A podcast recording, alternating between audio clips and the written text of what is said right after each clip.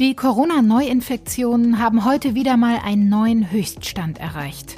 Mit 19.990 neuen Fällen.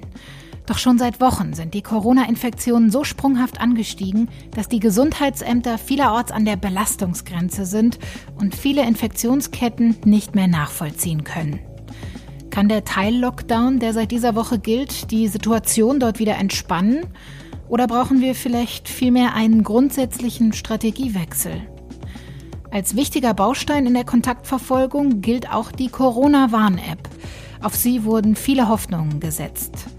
Aber wie groß ist ihr tatsächlicher Nutzen? Und wie könnte sie verbessert werden?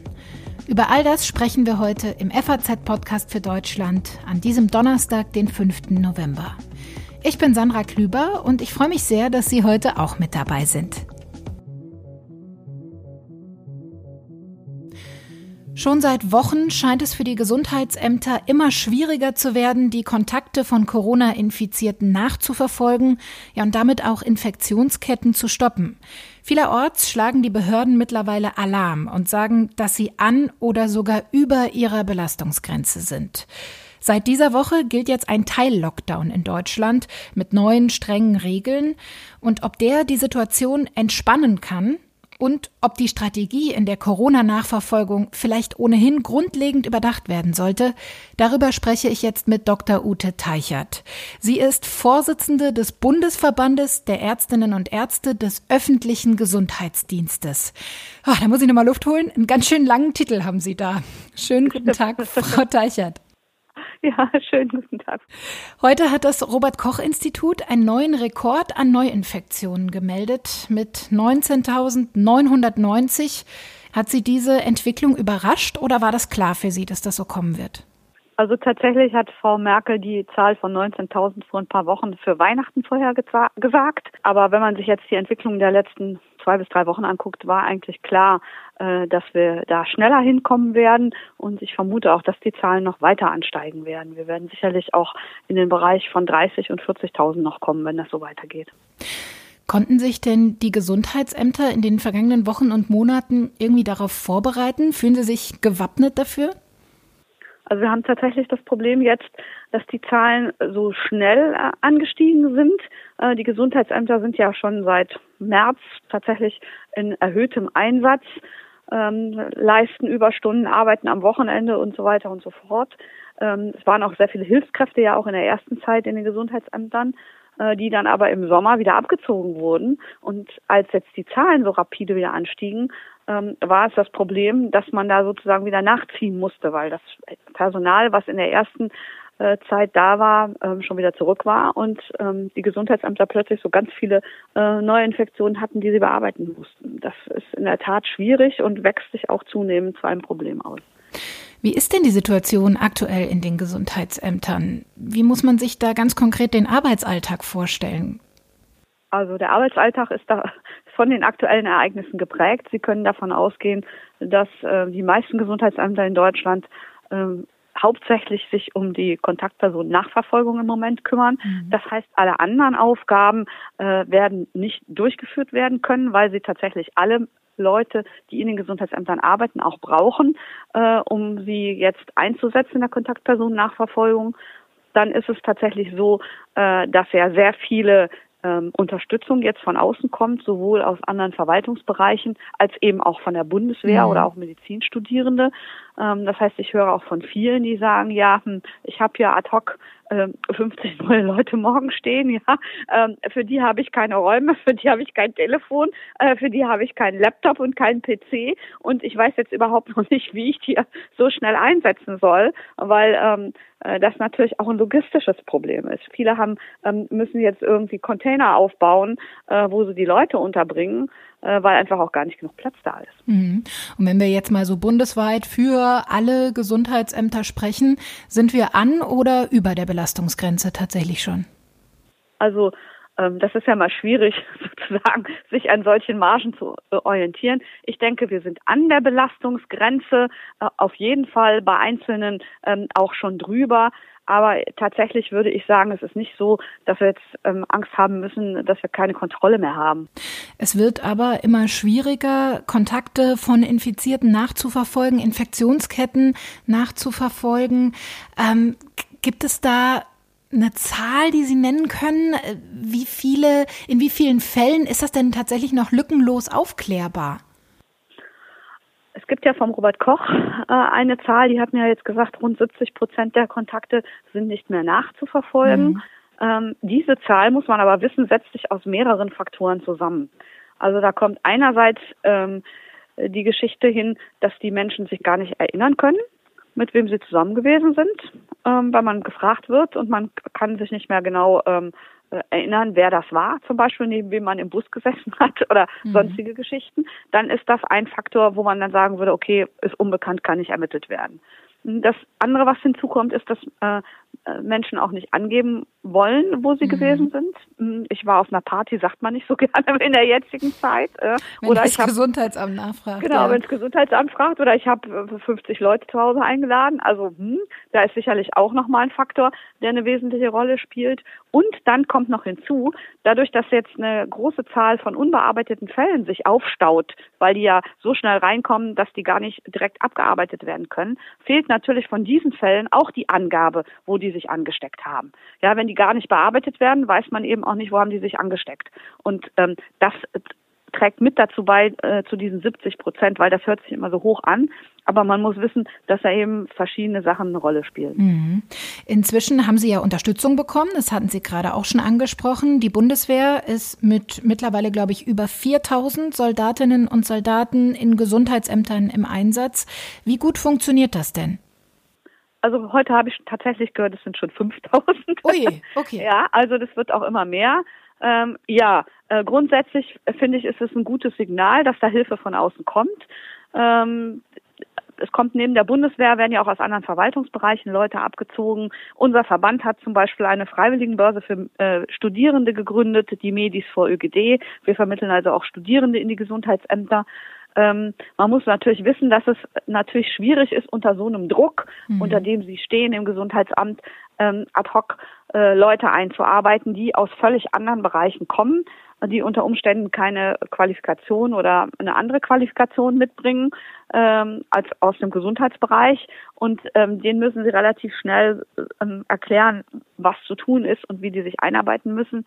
Da muss man also auch genau hingucken. Das ganze Management der Freiwilligen ist im Moment auch eine zusätzliche Aufgabe, mit der die Gesundheitsämter sich auseinandersetzen müssen. Mhm, also es scheint so, als würde Ihnen die Arbeit auf absehbare Zeit nicht ausgehen.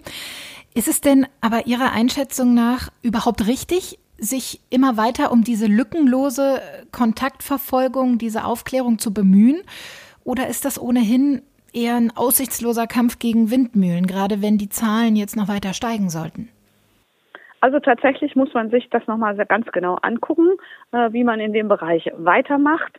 Äh, ich finde es schon wichtig, dass wir grundsätzlich die Kontaktpersonennachverfolgung weitermachen, weil wir brauchen ähm, die Zahlen. Wir müssen wissen, äh, wie sich das Virus weiter verbreitet. Also die ähm, äh, Kontaktpersonennachverfolgung muss auf jeden Fall aufrechterhalten werden. Aber ähm, die Fragestellung ist tatsächlich, ob man sich nicht konzentrieren äh, kann. Das passiert jetzt natürlich zum Teil auch schon, weil wenn Sie einen ganzen Stapel von Meldungen haben, die da liegen, dann gucken Sie natürlich prioritär erstmal, ähm, wo sind Risikogruppen betroffen, wo sind vielleicht Cluster, sind es Einrichtungen, Schulen, Kinder, Tagesstätten oder sonst was, was äh, ähm, da eine Rolle spielt. Und dann gehen Sie natürlich hin und kategorisieren das und nehmen jetzt erstmal die raus, wo sie vermeintlich auf den ersten Blick erkennen können, aha, da könnte mehr Umfeld dranhängen, ja, auch wenn was aus Krankenhäusern kommt und so weiter. Also Sie sind dafür, sich mehr auf diese Clusterverfolgung zu konzentrieren. Wie würde das denn dann aber genau aussehen? Also welche Vorteile hätte das denn? Aus infektiologischer Sicht muss man sagen, der große Vorteil wäre, ähm, man müsste nicht mehr in die Einzel, äh, Verfolgung nachgehen. Sprich, wenn also jemand, ich nehme als Beispiel, eine Veranstaltung besucht hat und es stellt sich heraus, von der Veranstaltung, da waren vielleicht 1000 Leute, ja, da haben zehn Leute ähm, einen, einen positiven Nachweis. Dann müssten alle anderen 1000 sozusagen erstmal in Quarantäne gehen, mhm. weil sie an dem Cluster beteiligt waren. Unabhängig davon, ob sie mit der Person Kontakt hatten, unabhängig davon, ob sie einen Mundschutz getragen haben, unabhängig davon, wie lange sie da gewesen sind, sondern einfach die Zugehörigkeit zum Cluster würde ausreichen, um zunächst einmal ähm, auszulösen, dass jemand ähm, in häusliche Absonderung geht. So. Und da haben wir natürlich ein großes Problem, mhm. ähm, auch gesellschaftlich. Das heißt, wir müssten erstens die Rechtsgrundlagen dafür schaffen und wir müssen auch in der Gesellschaft dafür werben. Und das ist natürlich ein komplettes Umswitchen. Da müssen wir, glaube ich, auch alle darauf vorbereiten. Das geht nicht von jetzt auf gleich. Aber wird vielleicht künftig unvermeidlich werden? Naja, das ist halt die Frage. Wenn das, wenn das weiter um sich greift, wird man sowieso sagen müssen, ähm, am ehesten ist es so, dass jeder, der irgendwie eine Idee hat, er hätte mit jemand Kontakt gehabt oder der Symptome hat oder so, dass der vielleicht vorsorglich erstmal zu Hause bleibt und auch seine Kontakte reduziert. Ähm, das müssen wir, glaube ich, allgemein nochmal an alle richten. Das ist die einzige Maßnahme, die wir im Moment haben, ist wirklich die Kontakte zu reduzieren, mhm. um die Weiterverbreitung des Virus äh, zu verhindern. Und ähm, nicht zu gucken, was darf ich noch und was darf ich nicht und was hat auf und was hat nicht auf, sondern es geht wirklich darum, ähm, keine Kontakte zu haben oder möglichst wenige Kontakte zu haben. Und da, da muss, glaube ich, jeder mitmachen. Also es trifft alle Bürgerinnen und Bürger und nur so haben wir eine Chance, gibt keine Medikamente und es gibt auch noch keinen Impfstoff. Dabei sollen ja jetzt auch die neuen strengen Corona-Regeln helfen, die seit dieser Woche gelten. Ähm, glauben Sie denn, dass sich die Situation dadurch für die Gesundheitsämter in den kommenden Tagen entspannen wird? Wenn alle mitmachen und sich daran halten und ihre Kontakte reduzieren, dann wird das in den Gesundheitsämtern sehr schnell äh, zu einer Entlastung führen, weil dann hat man nämlich nicht mehr äh, 20 bis 40 Kontaktpersonen, sondern nur noch vielleicht äh, drei bis fünf. Und das ist natürlich viel einfacher, diese wenigen Kontaktpersonen äh, zu kontaktieren als die große Zahl der Kontaktpersonen. Insofern müssten die Gesundheitsämter das sehr schnell merken, wenn einmal die ganzen Berge abgearbeitet sind, die da sich jetzt aufgestaut haben. Aber brauchen wir denn nicht eine langfristige Strategie? Also was passiert denn im Dezember? Stehen wir dann nicht schnell wieder an der gleichen Stelle wie vor diesem Teil-Lockdown im November? Ja, das ist eben die Frage, wie weit die Bevölkerung das mitmacht. Es, es, es, gibt, es gibt sonst nichts anderes. Es geht, geht wirklich, ich kann es nur noch mal sagen, jeder Einzelne muss mitmachen. Und nur dann ähm, gibt es einen, einen Gesamterfolg sozusagen. Das Virus verbreitet sich von Mensch zu Mensch. Und nur wenn wir da ähm, die Kontakte stoppen können, dann haben wir eine Chance. Mhm. Viele Hoffnungen wurden ja in diesem Sommer auch auf die Corona-Warn-App gesetzt. Ähm, wie ist denn da Ihr erstes Zwischenfazit? Welche Rolle spielt denn die Corona-App für die Gesundheitsämter und auch wie wichtig ist sie als Baustein in der Kontaktverfolgung? Für jeden Einzelnen ist das ein gutes Hilfsmittel. Ähm, für die Gesundheitsämter selber ähm, spielt es nur eine sehr, sehr geringe Rolle bei der Kontaktpersonennachverfolgung, weil es keine Datenübertragung von der App zu den Gesundheitsämtern gibt, sondern ähm, der Weg läuft doppelt sozusagen. Einmal kriege ich mein Ergebnis über die App und das Gesundheitsamt kriegt vom Labor mhm. das Ergebnis auf anderem Weg mitgeteilt. Und insofern ähm, haben die Gesundheitsämter mit der App so sehr viel nicht zu tun. Ja, auch das ähm, ist vermutlich den sehr strengen Datenschutzvorgaben äh, der App geschuldet. Darüber spreche ich gleich nochmal im Detail mit meinem Kollegen Morten Freidel. Ihnen, äh, Dr. Ute Teichert, sage ich vielen Dank für das Gespräch und wünsche Ihnen für die kommenden Wochen dann alles Gute. Ja, ich danke Ihnen auch sehr für Ihr Interesse und das Gespräch. Die Corona-Warn-App. Seit Mitte Juni gibt es sie jetzt und die Erwartungen, die waren gerade zu Beginn riesig. Du bist mal hier, mal hier, mal da. Und ich bin immer bei dir. Ich weiß nichts über dich, aber ich beschütze dich. Und sag Bescheid, wenn's ernst wird. Wer ich bin? Ich bin die Corona-Warn-App. So wirbt die Bundesregierung für die App. Doch spätestens seit Bayerns Ministerpräsident Markus Söder die Corona-App als zahnlosen Tiger bezeichnet hat, werden immer mehr Stimmen laut, die eine grundlegende Überarbeitung fordern. Bei mir am Telefon ist jetzt mein Kollege Morten Freidel, der für den Politikteil der Sonntagszeitung schreibt und die App und ihre Entwicklung intensiv begleitet hat. Hallo, Herr Freidel. Hallo. Bayerns Ministerpräsident Markus Söder hat die Corona-App ziemlich heftig kritisiert. Sie habe kaum eine warnende Wirkung. Hat er recht? Absolut. Ich äh, gehe sogar so weit zu sagen, man hätte das vorher wissen können. Schon bei der Entwicklung der App wurde ja relativ schnell klar, dass sie sehr eingeschränkte Funktionen nur haben soll, dass es also die Daten nicht auf einem zentralen Server gespeichert werden sollen, dass äh, keine Ortsdaten erhoben werden sollen. Und all das sind aber ja Dinge, die den Gesundheitsämtern besonders helfen würden, Infektionsketten zu brechen und die Pandemie einzudämmen. Denn die Gesundheitsämter würden natürlich gerne erfahren, wo eine Ansteckung stattgefunden hat, um dann darauf zu schließen, ob dort vielleicht ein Cluster von Ansteckungen ist, ob dort ein Superspreading-Ereignis stattgefunden hat. Das würde denen ja sehr helfen. All diese Dinge waren schon in der Entwicklung klar, dass sie nicht kommen würden. Deshalb ist das Ergebnis jetzt nicht überraschend, meines, meiner Ansicht nach. Hm, aber nicht nur die Gesundheitsämter, sondern auch jeder einzelne Nutzer hätte, glaube ich, zum Teil gerne mehr Informationen darüber. Das, das grüne Fenster aus der App mit den beruhigenden Worten geringes Risiko, das kennt wahrscheinlich jeder, der die App auf dem Handy hat.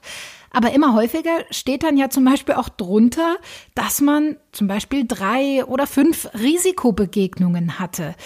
Die waren dann zwar entweder zu kurz oder man war zu weit entfernt von einer infizierten Person, dass keine wirkliche Gefahr besteht, aber irgendwie ist das doch ganz schön unbefriedigend, oder? Für den Nutzer, nicht zu erfahren, wann und wo diese Risikobegegnung war. Absolut. Äh, das hat ein, hätte auch einen großen Effekt, wenn man es erfahren würde, denn dann könnte man als Nutzer sein Verhalten anpassen und wenn ich jetzt zum Beispiel wüsste, da war eine Risikobegegnung beim Italiener um die Ecke, äh, zu dem ich immer gerne hingehe, gut, jetzt geht das nicht mehr, aber vor, vor wenigen Tagen war das ja noch möglich, mhm. dann würde ich diesen Ort vielleicht meiden oder nehmen Sie die Bahn. Wenn ich wüsste, ich muss jetzt jeden Morgen mit der Bahn zur Arbeit fahren, weil anders geht es nicht. Meine Frau nimmt das Auto, ich fahre mit der Bahn und ich würde erfahren, äh, die meisten knappen Begegnungen mit, mit Risikokontakten finden in der Bahn statt, dann würde ich mir vielleicht überlegen, nehme ich nächstes Mal das Fahrrad. Also das ist sehr ein großes Problem und es trägt auch eher zur Verunsicherung bei, wenn ich jetzt eine Meldung habe, niedriges Risiko, ich weiß aber überhaupt nichts darüber, wo die stattgefunden hat. Also das, würde, das verunsichert die Nutzer, würde ich sagen, eher, als dass es ihnen hilft. Wie effektiv ist die App denn aber bisher? Also wie viel Prozent des tatsächlichen Infektionsgeschehens kann sie denn wiedergeben? Ja, das ist schwierig zu sagen. Also was man weiß ist, dass 60 Prozent der Nutzer, die die App haben, das sind inzwischen über 20 Millionen, dass nur 60 Prozent dieser Nutzer ihre Infektionen auch in die App eintragen. Also es läuft ja so, wenn man positiv getestet wird, dann bekommt man vom Gesundheitsamt diesen Bescheid und da ist dann eine TAN hinterlegt, mit der kann man dann in der App eintragen, dass man positiv getestet wurde. Und wenn man das tut, dann werden all die Leute, die einem nahegekommen sind, und mit denen man diese Schlüssel ausgetauscht hat über das Bluetooth-Signal, die werden dann gewarnt. Und das machen aber nur 60 Prozent äh, aller Nutzer, die positiv getestet wurden. Und dann ist natürlich der Nutzen sehr gering. Äh, weil dann kann man sich ja ausrechnen, wenn ich jetzt drei Risikokontakte hatte, drei mit niedrigem Risiko, habe ich wahrscheinlich fast doppelt so viele gehabt, äh, weil nur die Hälfte der Leute tragen das, weil nur knapp die Hälfte oder ein bisschen mehr als die Hälfte tragen das ein. Mhm. Das ist dann natürlich ein Problem. Ja, die äh, effektivere äh, Verfolgung, die beruht da im Moment auf Freiwilligkeit. Auch die Kanzlerin hat erst äh, in dieser Woche nochmal dazu aufgerufen, bitte die Daten da auch verlässlich dann in die App einzutragen. Sind tatsächlich die datenschutzrechtlichen Bedenken der große Killer bei dieser App? Wurde das vielleicht zu schwer gewichtet in Deutschland? Meines Erachtens auf jeden Fall. Ich finde die Diskussion über den Datenschutz in Deutschland an dieser Stelle absolut übertrieben. Mhm. Denn diese App dient dem Schutz von uns allen. Es gibt noch ein weiteres Argument, diese App soll ja nicht ein Unterdrückungsinstrument sein, mit dem der Staat seine Bürger ausheucht, wie es immer wieder von Datenschützern äh, in einem raunenden Tonfall vorgebracht wird, sondern im Gegenteil, diese App soll Freiheiten erhalten. Also wenn viel mehr Leute diese App nutzen würden und wenn sie vor allen Dingen auch Daten erheben würde, die wirklich hilfreich sind, wie zum Beispiel den Standort einer Begegnung. Das muss noch nicht der Name sein. Also es geht mir hier jetzt nicht darum, äh, dass Sie wissen, Herr Meier aus der Kantine hat mich angesteckt. Ja, das würde ich dann auch für problematisch äh, halten, sondern nur darum, wo hat eine Ansteckung stattgefunden. Sowohl für Sie als auch für die Gesundheitsämter ist eine hilfreiche Information. Das ähm, wird jetzt aufgrund des Datenschutzes nicht gemacht. Und äh, wenn, wenn das aber getan würde, dann würde diese App dazu führen, dass wir mehr Freiheiten genießen könnten. Dann könnten wir äh, wieder mehr in die Restaurants gehen. Wir könnten ohne schlechtes Gewissen oder ohne, ohne großes Risiko auch die Bahn benutzen und reisen, weil klar wäre, äh, Kontakte zu Unbekannten hält die App fest.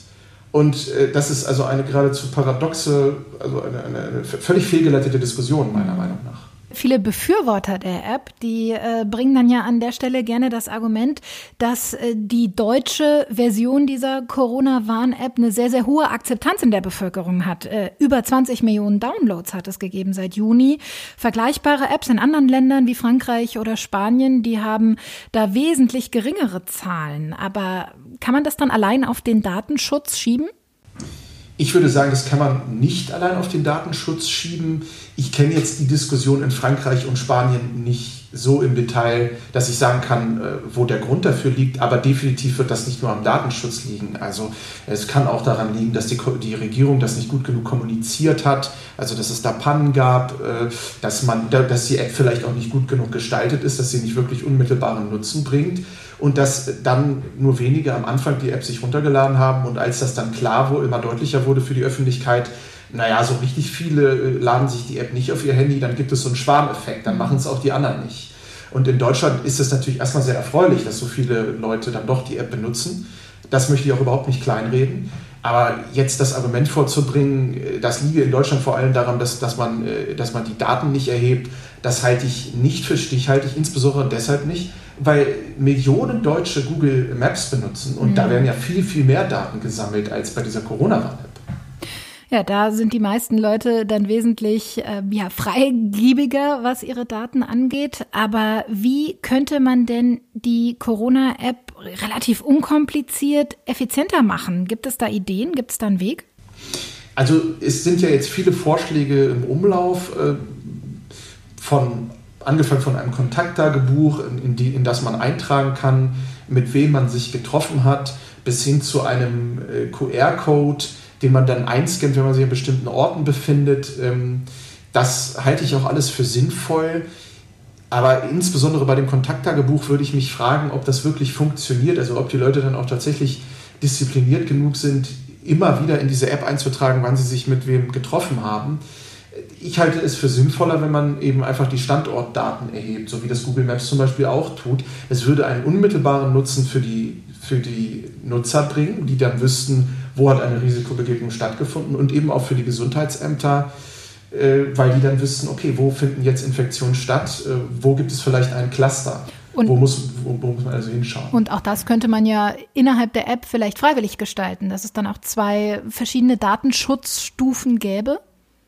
Absolut, es gäbe nur ein Problem. Äh, Google und Apple haben relativ klar äh, deutlich gemacht, dass sie, kein, dass sie nicht wollen, dass mit der Schnittstelle, die sie zur Verfügung gestellt haben, Standortdaten erhoben werden. Das heißt, es könnte schwierig sein, die App so umzuprogrammieren, äh, wenn sich Google und Apple, die ja da an der, an der Schaltstelle sozusagen sitzen, weil, weil 90 Prozent aller Smartphone-Nutzer entweder ein, Android-Handy haben oder eins von, von Apple, ähm, dann der könnte das also schwierig werden, das so zu gestalten. Man könnte aber eine zusätzliche App einfach programmieren, das ist auch jetzt nicht so, nicht so aufwendig, die einfach den Standort für die letzten zehn Tage speichert und diese Daten werden nur dann äh, an die Gesundheitsämter übermittelt äh, oder nur dann geteilt mit anderen, äh, wenn man da auch zustimmt. Und das könnte man natürlich auf Freiwilligkeit, äh, könnte man freiwillig gestalten. Das wäre so durchaus möglich. Also zusammengefasst kann man sagen, Ihrer Einschätzung nach führt über kurz oder lang kein Weg an der Standortdatenübermittlung vorbei, wenn die App irgendwie einen messbaren Nutzen haben soll. Es führt natürlich ein Weg daran vorbei, man kann das auch anders machen. Ich, ich würde nur sagen, der größte Nutzen für alle Beteiligten wäre, wenn man darüber diskutieren würde, ja, auch Standortdaten zu erheben. Also in der App gibt es offenbar noch viel Verbesserungspotenzial. Mal schauen, ob das in den nächsten Wochen und Monaten ähm, aufgegriffen wird und vielleicht tut sich dann ja auch noch was. Vielen Dank erstmal für Ihre Einschätzungen, Morten Freidel. Ich danke Ihnen. Die Corona-Warn-App ist in ihrer jetzigen Form also tatsächlich ein ziemlich zahnloser Tiger, sagt mein Kollege Morten Freidel. Und auch den Gesundheitsämtern ist die App keine große Hilfe. Damit die wieder mehr Kontrolle über die Kontaktverfolgung bekommen, hilft wohl nur eins. Möglichst viele Menschen müssen ihre persönlichen Kontakte drastisch reduzieren. Das hat Dr. Ute Teichert heute nochmal eindringlich dargestellt. Und damit sind wir am Ende der heutigen Ausgabe des FAZ Podcast für Deutschland. Ich freue mich, wenn Sie auch morgen wieder mit dabei sind, denn dann sieht die Welt vielleicht schon wieder anders aus.